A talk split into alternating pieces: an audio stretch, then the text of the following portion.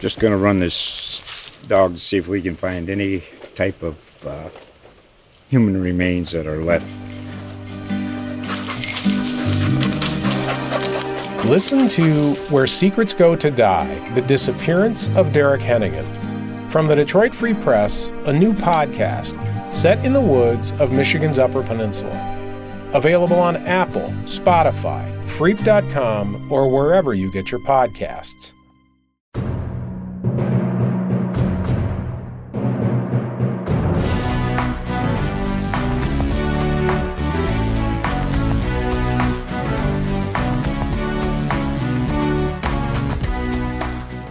Hello, and welcome to Spartan Speak, a podcast from Lansing State Journal and Detroit Free Press focused on Michigan State sports. I'm Phil Friend, your host and sports writer for LSJ. Joining me this week, as always, our LSJ sports columnist Graham Couch and Detroit Free Press beat writer Chris Solari. Gentlemen, uh, we are into the throes of March, the ids of March, the ides of March, however you want to say it. Uh, we got a very busy week here for up coming up for you guys, and uh, kind of started this past Sunday with uh, the announcement that uh, Michigan State will be playing Foster Loyer and Davidson in the first round of the NCAA tournament on Friday night, which is uh, always very exciting. So many headlines, so many storylines. It makes your jobs both easy and difficult at the same time because you know you you know you're gonna have to write about certain things, especially when it comes to Foster Loyer. But uh, I think I thought it was funny that the a lot of bracketology experts, you know, maybe experts in quotes or whatnot. Uh, had at Michigan State playing Davidson uh, before the selection show was announced. So I guess good job for a lot of those uh, people. Uh, Graham, I want to start with you. What was your reaction to the announcement the, the, on Selection Sunday that the Spartans would draw Davidson? Uh, grateful that I'd already done a Foster Loyer story. Didn't tackle it again. Um, Sometimes timing is wonderful. Yeah, for things. Goodness gracious, I was I was grateful, grateful, grateful because, you know, I mean, obviously it, it's a story that has to be written and he's going to be asked about and, and but it's also a story I think people will tire of very quickly um, by the time people are actually able to talk to him this week. But the other thing is, I actually felt bad for Foster Loyer. That was my initial thought was, you know, he found a perfect place for him, a great basketball fit. He's had this unbelievable year. They're absolutely an NCAA tournament team. They're fun to watch and now his NCAA tournament experience is going to be overwhelmed by facing his former team. And not that there aren't isn't the potential for this great sort of, you know, I don't want to say avenging sort of thing because he, he he was a captain of this team. He loves those guys, but not that there isn't, you know, if he scores 20 points and, and everything goes well, that and they win, and not that there aren't potential great storylines for him. I just bet deep down he wishes they were playing somebody else. Or maybe well, not. Even. I want to. I, I, agree with you on that in some ways, and I think Tom Izzo probably feels that way as well. And I think that's where his tongue-in-cheek, you know, it's wonderful for TV comment came from uh, out of the gate with that. Um, I, I just want to go back to, to the part where Phil says that we're now just now getting busy. It's almost as if the Big Ten tournament didn't even exist. it's been it's been busy. Oh, it's also spring football too, uh, starting on Tuesday, and we had Mel Tucker on Monday. So, yeah, it's been a interesting and and very very uh, packed already week and a half that is is just getting ramped up with pro day on Wednesday for football and everything else. But back to the NCAA's, um, you know, that's that's obviously one of the things that you know, not just the Foster Loyer angle, but um, you know, being around the Krzyzewski uh, and Duke situation right now with what's going to be his last NCAA tournament uh, is going to bring on a whole other thing that that's going to render the Foster Loyer and Michigan State story is just a little minor subplot in that in that Greenville uh, with a C Bon Secours wellness I don't know. There's a lot of names that that are in there, but I mean, it's going to be uh, it's going to be madness down there. Really, I mean, when you talk about March Madness, there's all eyes in the in the country are going to be on that because of Krzyzewski and Duke, and they play Fullerton in the first game. And if Michigan State gets through, they get just like in 2019, the Zion Circus. Um, they'll get a chance at the Krzyzewski Circus. So hold your hats because this could be a very long weekend on top of everything else. I find it interesting that uh, this is also basically uh, the both games are basically road games for Michigan State with Davidson, uh, you know, not too far away from Greenville as well. Yeah, although Davidson is a uh, a fairly small school Sure, with a modest sure, sure. fan base, um, you know, I don't think it'll be. I mean, Michigan State, given the Charlotte, just an Atlanta region alumni. I mean, both those towns are within a couple hours. I mean, I, I think Michigan State will have a decent showing. Duke uh, has fans. Most of them aren't in North Carolina. Uh, I'm not saying you know. I mean, they're not. They're just in New York. They're in True. other places. It's, it's so it's not really. It's not like playing UNC or something down there either. I mean, I know people think Duke has advantages, but uh, Duke basketball is sort of like um, a more pronounced version of Michigan basketball in the sense that uh, Michigan is a bigger national brand than it is locally. It has more fans elsewhere than than um, than Crisler Center on most given days, and and um, that's there are certain programs that have that dynamic, and, and I think Duke is uh, Duke is, is is certainly one of them. It, it is going to be though a it, is an interesting pairing. It is you know you talk about the storylines and, and, and the, the Izzo um, mentioning that you know that's good for TV. Uh, I, I don't think this was. It, it was interesting. Matt Charboneau brought up a good point, and he's done those mock bracket things. You know, where you go down and, and uh, as a member of the media and, and sort of go through the process.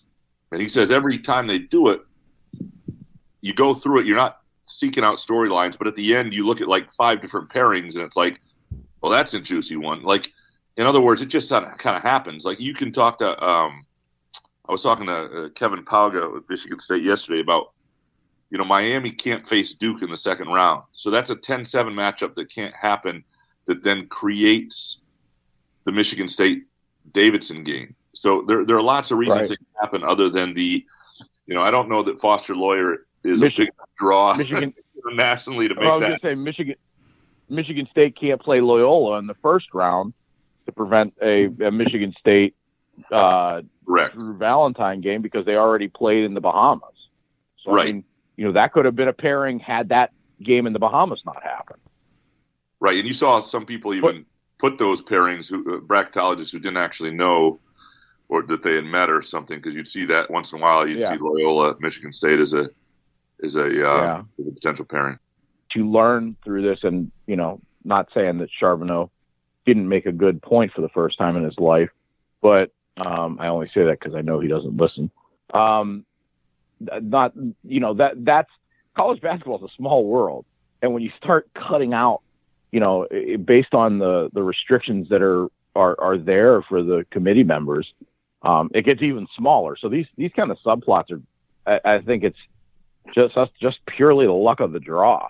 Uh, but at the same point, you know, you'd be hard pressed to not think that well maybe there are is a little not necessarily manipulation um, on seed lines or anything, but um, I, I would say more of just the fact that it looks curious, but it probably is nothing more than just the way that the S curve is and how small the, the college basketball world is when you only have what 65 power programs, something like that between the, the major conferences, maybe, maybe about 80 programs or so out of 335 that, that have a, a general chance to get in every year. All right, well, let me ask you guys this. Coming off the uh, Big Ten tournament with the wins over Maryland and Wisconsin, and then uh, the narrow defeat to Purdue in- in the Big Ten tournament semifinals, did you guys think the seven line was was a good one for them, or should they have stayed on the eight nine line, or maybe even should they have been in stronger consideration for a six seed? I thought it was fair. Um, I thought you know they've had some years where they've been um, underseeded, um, and uh, this was not one of them. You know, and if you had told me that it all worked out to an eight or nine, I would have said that's that's fine too.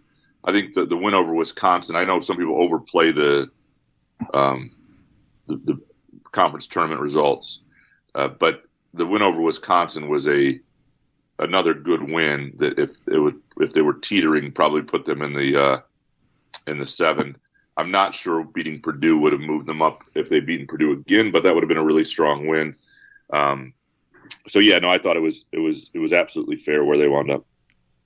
Yeah, it, it might have pushed them up higher on the seven, and maybe there would have been a chance for, based on what we just talked about with with matchups that preclude people that maybe they've moved on on the S curve a little bit. But I mean, uh, that's what we talked about coming in to last week uh, on the podcast is just you know beat Wisconsin, you'll probably end up going from an eight seed to a seven seed, and that's pretty much what we saw. Yep. While I was uh, relaxing on the beaches of Costa Rica during the Big Ten tournament, I was reading Which your is a hell of an image. a hell of an image, by the way. You know, A lot of humble brag. Phil, Phil, did you, did you happen to get sunburn on the beach? I mean, uh, the answer, of course, is yes. And uh, that image that Graham was talking Oh, about, no. I know. Oh no, you're sunburned. You're hurting. Your shoulders and back hurt. You know what? Nobody cares. But uh, but Graham, the image is of, of a beached whale. Yes, you are correct. Rescuing a seal, whatever it is. Yeah, absolutely. I just uh, you can picture any of it. Yes, exactly. But anyway, where I was getting to, while I was there, I was reading your guys' stories from the Big Ten tournament, and I seem to seem to believe that the consensus is that uh, this is a team that uh, appears to be peaking at exactly the right time and is primed for maybe a potential second round upset uh, of the Duke Blue Devils and ending Coach K's career, which would be very exciting. But uh, let's just look at the Spartans right now and how they're just playing in general, and, and as the season draws to an end here. Well, I want to make a point first because I don't necessarily think peaking is the right word. Um, Okay. Because this team has gone up and down so much. They're playing better than they had been. Uh, and you saw it for a two to three game stretch that they played more cohesively and more connected. That doesn't mean it's peaking, if you know what I'm saying here. I mean, it means that they had a good three game stretch they're they're on they're back on an upward climb. I wouldn't say they're peaking. Fair enough. It is probably too early to say peaking. It was their best stretch of basketball in some time, and so whatever that means. I mean, this is I don't think a team we're going to trust ever. Um, and uh, you know, yeah, I, I, I um, Probably since the non-conference season.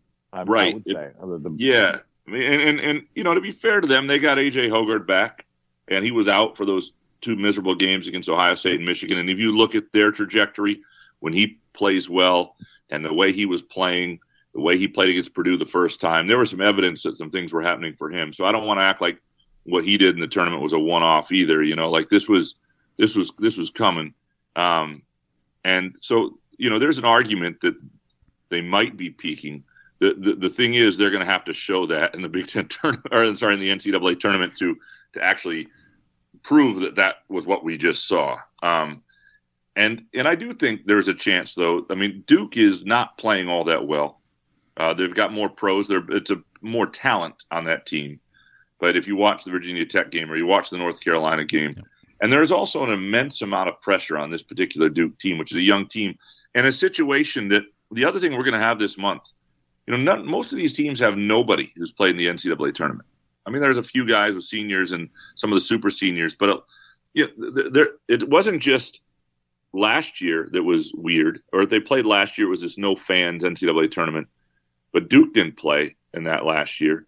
The year before that, it's called off. You know, so you get these guys who are in this huge pressure at the end of Coach K, and they haven't played in these situations and I don't think they're playing better than Michigan State. I wouldn't pick Michigan State to necessarily beat them, saying that should be the favorite thing, but I would say it's as 50 50 as you can think about it. Now, Michigan State's got to beat Davidson, obviously, to get there, but um, I, I think the draw is about as favorable as it can be for Michigan State because I like the matchup with Davidson um, for them. There are ways they can lose it, but I, overall, I like the matchup for them. I think Michigan State will determine whether they win or lose it, and, and it's not one of those that, could go either way if they play well and then Duke is a set is a two seed that probably shouldn't have been a two, that is is absolutely uh, beatable the way they're playing right now, and gives you what would be the greatest bounce. Like if you think about how people would feel about that win, ending Coach K, and going off to the Sweet 16 for this team. At that point, it would be yeah, everything is icing on the cake from that point forward. Well, you also have to, you know, I, I don't want to be the the spoiler here, but uh, what are the odds that Fullerton knocks them out? You know, I mean, uh, Duke's playing pretty struggling basketball. I mean, they they got beat at home by North Carolina, and you know, in, in Krzyzewski's last home game, you know, that Virginia Tech team outworked them uh, pretty pretty handily. and you know they struggled with Syracuse in in the the tournament before turning it on. I mean, in a lot of ways, there's a, there's a little bit of Michigan State in that Duke team. So I'm not I'm not discounting anything uh, out of the realm of possibility uh, of of even even to the point of seeing Davidson and Fullerton play on Sunday. Um, that said, you know both Michigan State and Duke should be there um, if they can find the consistency and find the motor. And for Michigan State, if you're able to to put forth the energy that you did in particularly the the Wisconsin and Purdue games, um, because the Maryland game had basically a half a good basketball and a half a really bad basketball, particularly that final 226. But you think about having seven turnovers in two minutes and 26 seconds, nearly blowing a 20 point lead, and then having 11 turnovers in the next two games combined. Um, that's one of those positive signs that if you're Michigan State and, and you do match up against Duke, that you look at and you say, if we play like this, if we play like we did against Wisconsin, if we play like we did against uh, Purdue in those games, we can beat the, a team with more talent, uh, like like Duke has. So uh, it'll be, you know, you know, again, got to get past a, a team that, and we talked about this early in the year. There was there was a point where I I looked at you and I said this team's going to have some issues with three point defense, and they've had moments where they've been outstanding perimeter defensively, and they've had times where they've given up 9, 10, 11 threes in a game. So to beat Davidson, you've got to have that lockdown on the perimeter, particularly not just Loyer. Their bigs need to be able to stretch and do that. That's that's how you have to get. You have to be able to to take that element away from from Davidson to move on. If you ask me. And also something we haven't really talked about yet is uh, Tyson's walk or Tyson's Walker Tyson Walker's injury. Uh, and Tom Izzo said in the press conference on Monday that it was going to be a quote unquote coin flip whether or not he plays. Now, obviously, him not being available would be a big factor, but exactly how big of a factor do you think that will be, Graham? Big against Duke. I mean, it would help against Davidson, help against everybody, but big especially against Duke, uh, because what, what he is not only is he a good defensive player on the ball and all that stuff, um, but you're going to face a team that you know is, is, is, your best you're even up with, and he has become their closer on shots. He look if you ask somebody who's Michigan State's best player, you get a lot of different responses, right? I mean, it's it's a hard thing to say, and I I don't think anybody would say Tyson Walker is their best player. Some would say AJ Hoggard, some might say Malik Hall, uh, some might say most talented players, Max Christie, you know, Gabe Brown on certain nights, whatever. But I, I would say almost everybody would say if you had to make a shot at the end, you've got the ball, you've got to create a shot. If you need you need a bucket late, the Tyson Walker's kind of become that guy. And when the, the offense gets stagnant or you're, you're I, I do not think they beat Duke without Tyson Walker. And so that that to me is um, you know that that, that should uh, yeah I, I, I, yeah I, I, I but, that but that what percentage Tyson Walker? That's that's a is just as big a question. I mean, if you get a sixty to seventy five percent Tyson Walker, um, who, who's playing on a, a bum ankle, you know whether you know I mean you're probably not going to get him for 20 minutes a game. So um, here's here's what you need from him to me is you need Tyson Walker to be able to play off the ball with Hoggard the way they've been using that, and play enough to be in a rhythm late in the game. But the the Hoggard matchup with having him and you know having some of their defensive flexibility that they have, you don't have to put Tyson Walker defensively on the toughest matchup. You know you can I'm not saying you can rest him on defense, but you can kind of uh, avoid maybe having him guard on the ball at least. And so if, if what you do is you play him, you know, five minutes at the point and, you know, six, seven minutes alongside Hoggard, that might be enough. I don't know. I'm, I'm not saying you can beat Duke anyway. I think they can beat Davidson without him. I think the bigger key for them against Davidson is the the backline defense. I mean, they're going to have to get out and guard shooters. That's a without question.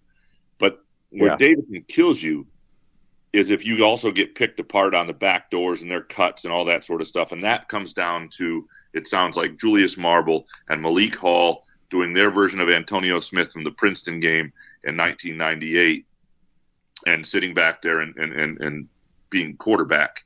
And th- those are big jobs. It's very interesting, though. This is telling. Julius Marble is truly a five. He only plays the five.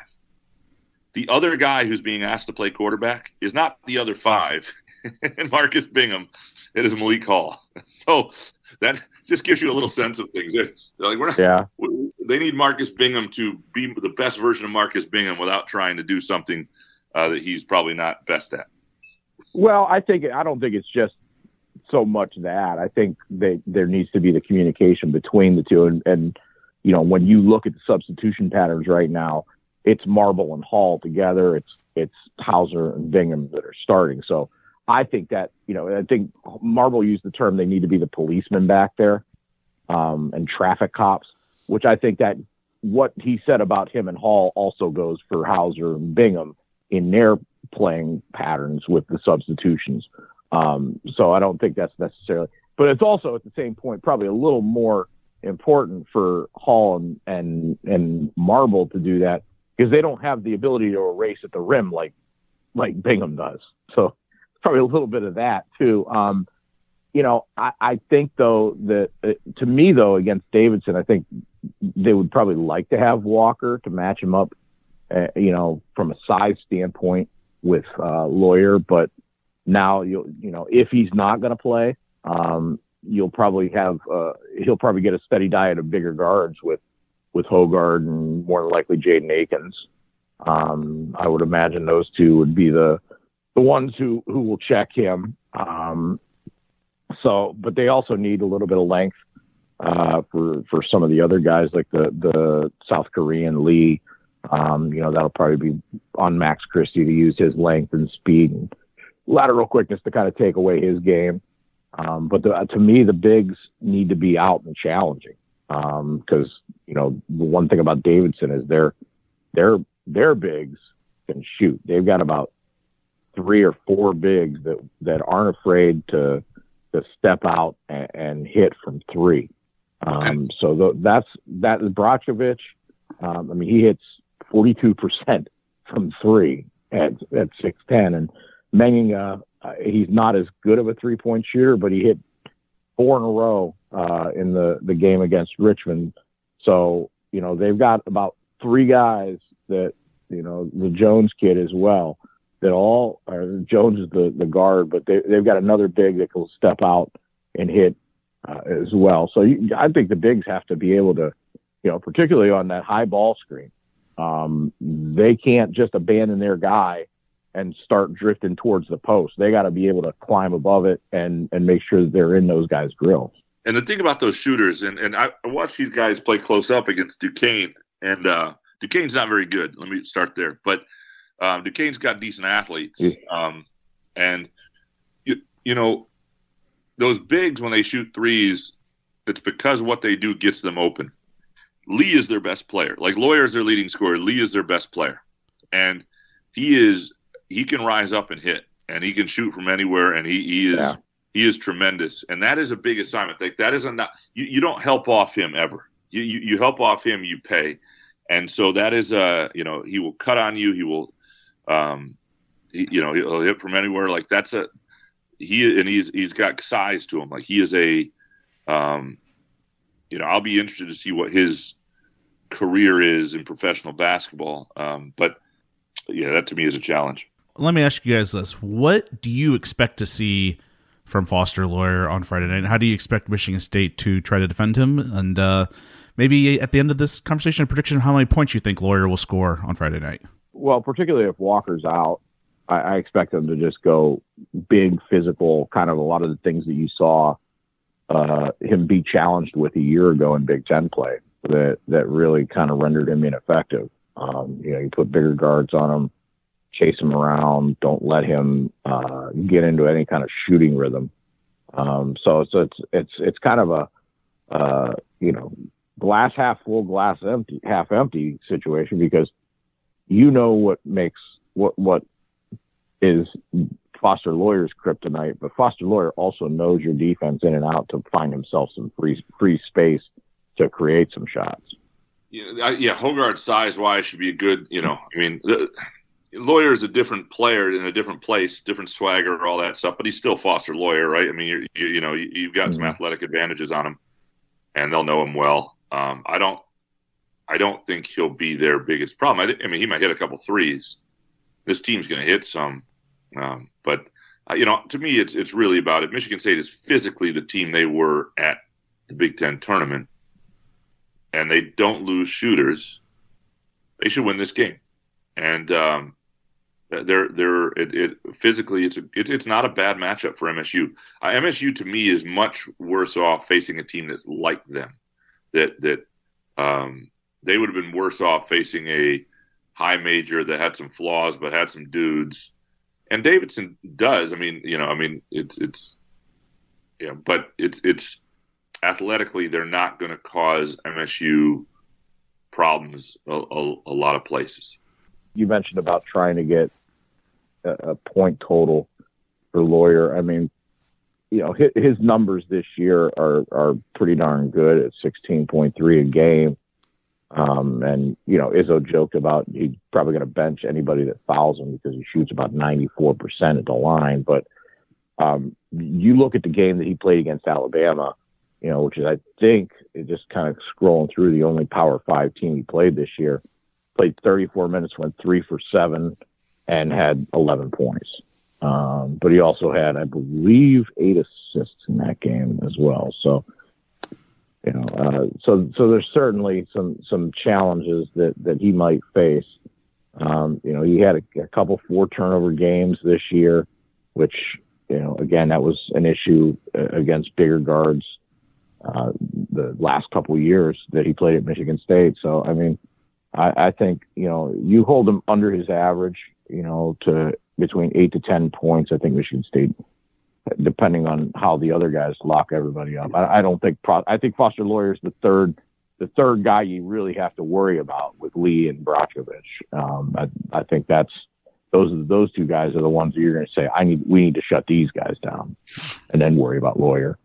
Yeah, the only reason I wanted to ask is well, I'm sort of surprised we're all on the same page here because if you read some things on Twitter, maybe some other articles, uh, I think there's an impression that this is going to be some sort of like huge Foster Loyer revenge game where he's going to go for like 25 or 30 points. And like you guys said, I don't really see that coming close to happening. All like I even I even think the point total for him is going to be pretty low. I'm going to guess I would guess as low as like six to eight points for him in this game. I think I think I think the guys I think Hoggard and if Walker plays and Max Christie or Akins whoever's on, I think they'll all be locked in pretty pretty hard on him.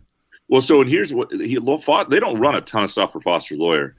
Um, you know, he gets his points because you know Lee and Luka are are becoming are, uh, and everybody else is a is a menace, and you, all of a sudden you've left Foster Loyer open, you know, or he comes off a ball screen and you handle it wrong or motion. Mm-hmm. I mean, so the way it would happen is it, it, it's one thing to say they'll be locked on Foster Loyer, but there's enough motion going on in that offense, and, and, and sort of they take what you give them that where where you're going to find yourself in trouble and where he could have a nice game is, you know, you're you're you're scrambling to cover other guys, and and you wind up leaving him open, and they'll they'll move it quick. I mean, it is a really good offensive team. Michigan State fans, the only thing that's really bad for Tom Izzo about this game is that every MSU fan is probably going to leave the game going, why doesn't MSU run that offense?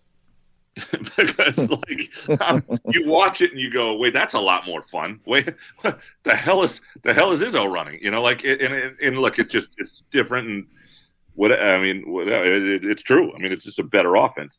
But uh, Davidson is a a great program for its offense for what it's done with shoot first point guards for a long time and and its guard play and, and, Michigan State is is where it is for its defense. They're just different programs in, in, in that sense.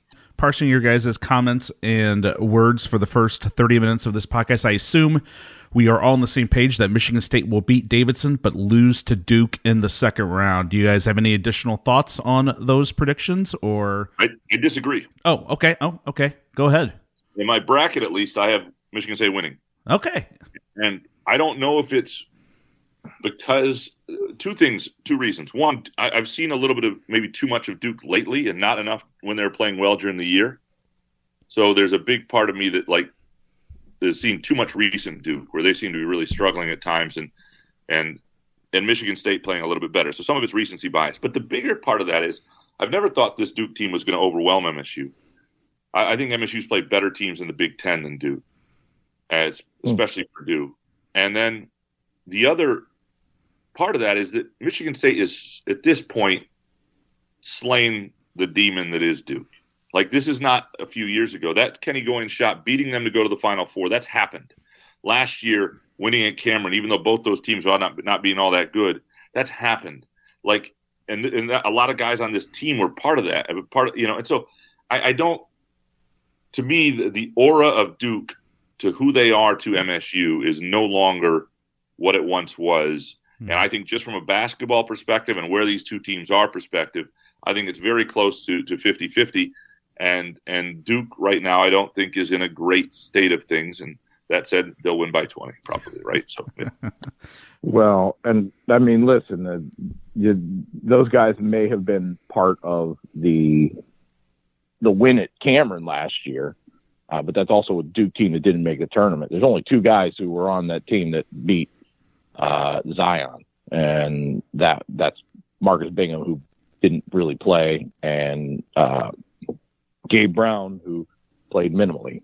So yeah, that's uh, that's uh, that to me. I I I, I still think they lose to Duke because I just think that the Krzyzewski thing is going to be quite a bit, but it's going to be hard to even. It's going to be hard to see how that crowd is down there as well because they could honestly swing the other way, and you know there, there may be a lot of North Carolina fans who may not, may want to see Krzyzewski lose to Michigan State too, who become you know, quasi Michigan State fans. Um, but I do think the Davidson game will be a very good one.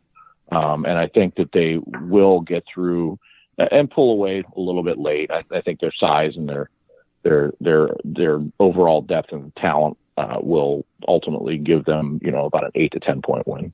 A trigger warning to a few of our listeners here: we are going to stray away from Michigan State specific talk here for a few minutes, and I want to get Graham and Chris's, and I'll deliver myself as well our final four predictions and national champion pick. Chris, I want you to go first with your with your final four predictions and national champion. Well, I, I do think that it, it's going to be an interesting tournament because everybody's been so up and down across the country all year. It's it, it's going to be hard to project um, in in a number of ways, uh, but I, you know I've got Gonzaga, who I think has been maybe the most consistent of the teams this year. I've got Purdue, um, who I think just has a lot of talent um, and a lot of depth. I got Villanova and Kansas with Gonzaga winning it. Because I just think that Gonzaga getting there last year um, gives them a chance to know what it's like and and have a little bit of a uh, little bit of revenge. And and this is let's face it, there's something to be said about what Gonzaga has done over the years and not gotten there. And you know, I think that from from Mark Few's standpoint, this may be his best chance to to do it, and I think this is the year they get it done. All right, we'll see if the Zags finally get it done. Chris, we understand you have to go. Life calls. Thank you for joining us on the podcast this week. You got it, guys. We'll talk some football next week, maybe, or we'll talk a lot more basketball. A lot more basketball, yeah. Spring football. Ah, yeah. Jeez. I like Iowa a lot. Uh, I like some of the Big Ten uh, draws. I, I, think I have Iowa, uh, Baylor, uh, Gonzaga, and um, uh, da, da, da, give me the other other bracket would be it's the top uh, top left, whichever one, top right, whichever yeah, one that is. Right. you know that one's tough because you know, I don't know Arizona's point guard situation how that's going to go if they're really going to get them. You know, um, but give me give me um, somebody else is going to come out of there, and I, I really don't have a great feel for it. But I have Iowa and Gonzaga and Iowa winning the champion, or sorry, Gonzaga winning the championship.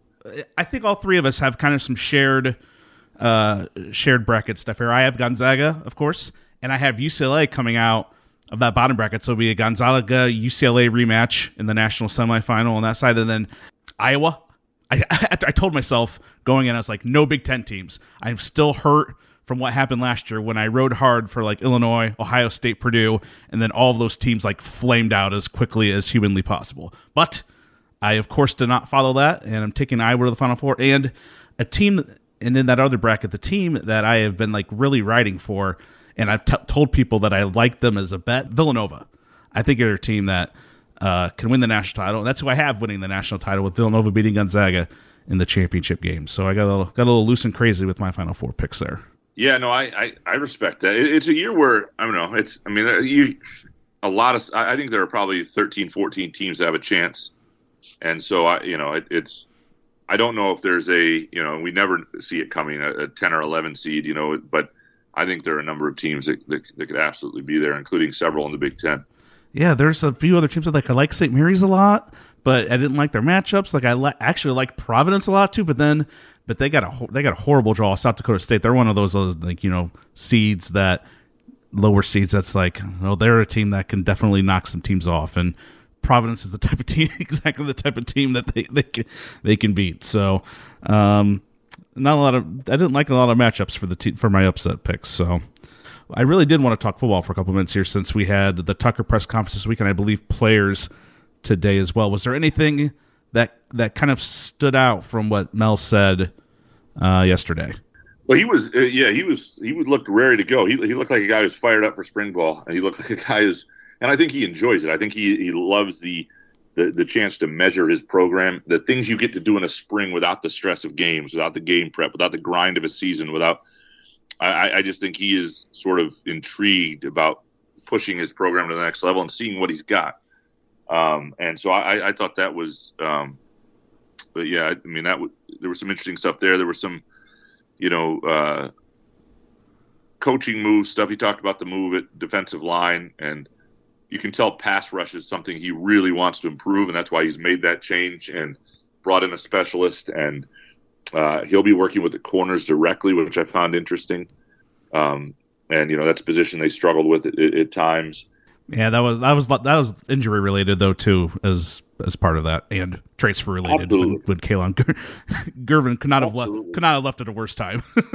and they're, they're the, the new the new guy Speedy they call um, uh, what's his last name's actually Speed right is um, this guy that they talked today about being a guy with as fast as they've seen in a while with long arms, is physical. Like he could be really something right away at that position. Um, so I, I, think there's, um, yeah, I think there's reasons for intrigue. I think the program's at a different place, um, certainly than a year ago, and you, you know who your quarterback is, right? You know who your top receivers are. You got some young receivers that are really promising. The tight end position, I think, could be terrific. Not just Maliq Carr, they get Hunt back, who's really a solid, stable guy, and then you get the transfer from Illinois. I think that could all of a sudden be a position of strength, which could be huge for this team. The, the real the real keys, I think, is going to be offensive line development. Um, and some younger guys there, and and you know getting that group to be to be solid. Um, and defensively, I think they will take a step this year. Uh, I think it helps having a guy like Xavier Henderson back. Um, he was interesting to talk to today. I mean, I think those guys were a little humbled by uh, the NFL evaluation process. Yeah. It was interesting. Like you think, it, like uh, I think it was Henderson, Xavier Henderson who talked about, you know, even Kenneth Walker looked like he's all everything, right? And eventually runs a 4.38 at the combine. To see what the NFL people write about him, it's like, oh goodness gracious! I mean, they're picking you apart because that's the goal of these guys. Right.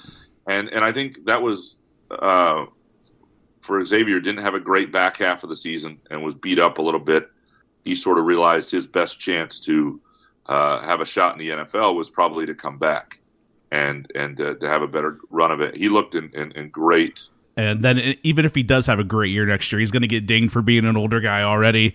And he's maybe he's maxed. They'll say he's maxed out. Maybe blah blah blah. Yeah, you know, stuff NFL, like that. But NFL careers are different in the sense that you're only you know a guy like him. You're hoping he has a decent run. You're not you're not counting on a guy at 32 years old anyway. You know you're trying to get a guy for for a contract length for four or five years who, who does something good for you. You know and like he's a great leader. He'll interview well. Uh, but yeah, you're. I mean, there's no question that the older you get, the it probably doesn't doesn't help you in, in, certain ways. He did play as a true freshman though, so he's not, you know, he's not a six year guy. Um, So there, there's that. So yeah, no, I, I you know I, I understand the optimism. I understand why people are as fired up about football as they have been in a long time. And and and even for me, like there have been years where this day would have been almost nauseating for me, just because I'm, I'm, I'm and it's nothing against MSU. It's just I am a sick like right. We're in ba- we're in ba- we we are we are in basketball mode. That is a fact.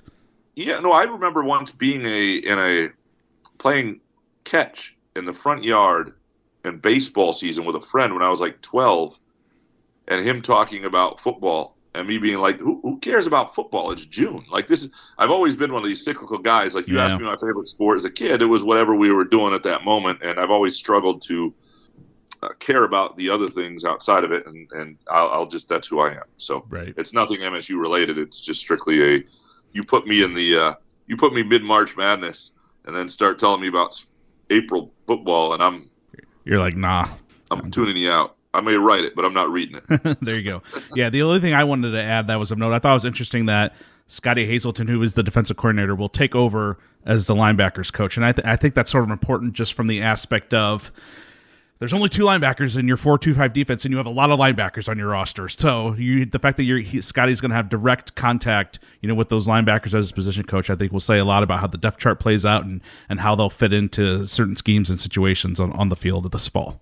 So, and another note on top of that, speaking of linebackers, uh, Ben VanSumeren on Monday, a he decided to go back in the transfer portal. He was a kid who transferred from Michigan uh, to Michigan State last year and is now leaving the Spartans. And his younger brother Alex is a member of the Michigan State football team. well, it's interesting. I, I think he'll have to sit out now. I don't. Um, that that's an interesting move. I mean, I don't know what the. I'm sure he'll apply for a waiver and all that stuff, and I get why he's doing it. Like he's just not a guy who was a factor for them, and they only play two backers, and it didn't work out. And you know, so if I were a kid in that that, that realm, I'd I'd I'd uh, I'd move on as well. But yeah, no, I do think this will be an interesting spring. I think it'll be an interesting. I think um, there is an energy around the program that has not been there in, in some time, Yep. and um, and it is. I think something that should excite fans. Yeah, I'm also not going to watch this, but I am intrigued that the that that Payton Thorne and Jayden Reed are going to try to do that multicast thing and, or whatever that got announced uh, for the Spartans NCAA tournament game on Friday night. Yeah, I mean, that's something. I'm, you know, I, I won't be listening live, but I might try and go back and listen to it. You know, and and um, and uh, see, you know, and, and it's another way to, to, to listen and take in the game for people. I, I think it's fun. I think it's cool. It sounds like they'll get paid a little for it, you know, which is great. And and um, I think they're both uh, nice kids who understand how to communicate. They know each other really well, and so there should be good rapport there. Um, I, you know, I think it's a fun thing. Yeah, I think there is something to be said where you know maybe college age kids want to hear from for their fellow peers about how you know how games and whatnot are are going are happening and how they're going on, and maybe maybe those two guys, you know, and they have they're being they're named guys for Michigan State, so that might be a decent draw for for everybody. So Absolutely. anyway, uh, any final thoughts before we uh, sign off here for this week, Graham? No, it should be. It's you know should be a fun, interesting weekend. Um, you know, it's it's a and it, this is different than the last time MSU was sort of in this spot as a as a seven eight realm when you know when they were there with that Miles Bridges crew in 2017. Uh, when those guys were freshmen, that team really had no shot to make a move. That team was too young. Uh, they won that first game against Miami big, but they had no shot really to beat Kansas and, and, and move on. And I think this is a little different place. It's not that they will; they could absolutely lose to Davidson. They won't be favored to beat Duke, and they could well lose that game. Um, but I, I do think, you know, when we've seen the best of MSU basketball, we've seen a little more of it lately. There's a decent chance that they wind up, um, you know, I mean, I wouldn't call it above fifty percent, but it's, it's two wins they've got to, you know, it's, it's a pick 'em they've got to win against Davidson, and then a, a game as an underdog. But I would say there's a better chance than some people realize. I think that that they could wind up in, in San Francisco and, and the Sweet 16. All right. Thank you for joining us for this edition of Spartan Speak, a production of the Lansing State Journal, Detroit Free Press, and the USA Today Network. If you enjoy this podcast and the work surrounding it, please consider subscribing. You can follow our coverage at lsj.com, freep.com, and on Twitter at Graham underscore couch, at Chris Solari, at Phil underscore friend, and at LSJ Green White. Thanks for listening.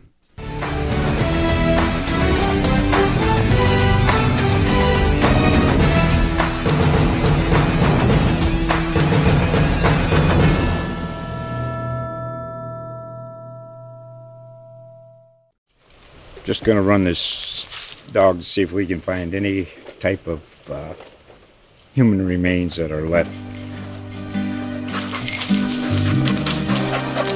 Listen to Where Secrets Go to Die The Disappearance of Derek Hennigan. From the Detroit Free Press, a new podcast set in the woods of Michigan's Upper Peninsula. Available on Apple, Spotify, Freep.com, or wherever you get your podcasts.